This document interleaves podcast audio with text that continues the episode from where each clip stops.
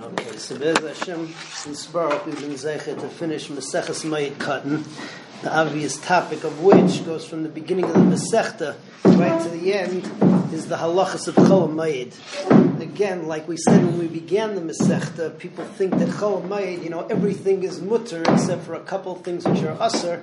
In reality, it's the opposite really malacha is assur on chol. Question whether it's deraisa, derabanan, or something in between. But malacha is assur with exceptions for the fact that uh, you need to do certain things on yantiv, tzarech yantiv, davra avud, and so unless there's a exigency that you have to do something, so you don't do any work. You don't do malacha on chol even the end of the Masechta, when we talk about Hilchas Avelus, we got into Hilchas Avelus all because of the fact that Avelus is minimized by Mayed, by Chol Mayed and by Mayed. And that's what we saw today, was we saw in the couple days previous.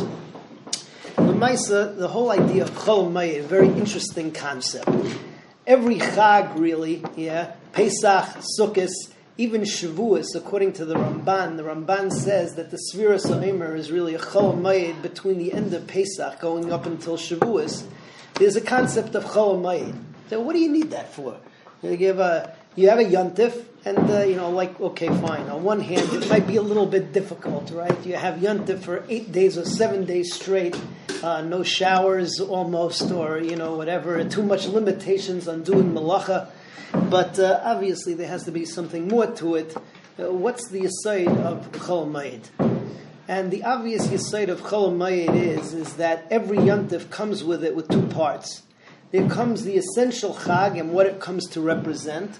There's Pesach, which is Cherus, breaking out of the shackles that bind you, and uh, Klal Yisrael emerging into a nation. You have Sukkot, which is which is Simcha and Bitachon, that Hakadosh Baruch Hu takes care of everything.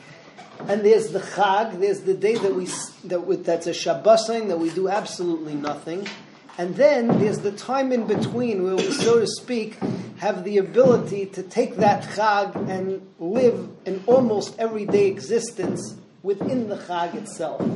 Uh, the essential Chag is supposed to be taken into existence after the Chag is over, and that's really what you're supposed to do with it.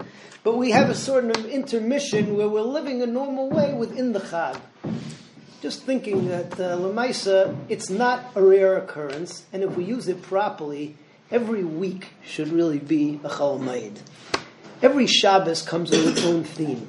Every Shabbos, if you have sensitive tentacles, you realize that there's a special kedusha in the air. That there are certain things that you can get on Shabbos that you can't get during the week.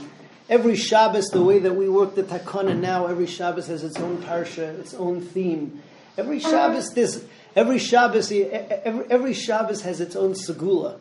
And uh, just thinking, it, so what's it called? It would be a wonderful Aveda if we, we all did was on Shabbos, think about one thing that I got from the Shabbos.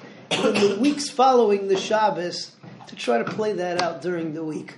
One Shabbos leads to another, and we really, every single week is really a Chol between, between two Shabbos. It's Erev Shabbos, and we're coming on to a Shabbos, and there's a certain, you know, rush that comes on Erev Shabbos, not just a man rush down towards Shabbos, but there's an energy that builds towards Shabbos. Let's take this Shabbos, Shabbos afterwards, and Bez Hashem Chol Mayed, and use it to building towards the next week. Bez Hashem next week, so we have Chagiga. Chagiga is a real Chag, right? Bez Hashem next week, so then we'll be Chagig together, we'll celebrate the uh, culmination, finishing the finishing again the, Seder together. As Hashem Yisbarach, have a good Shabbos.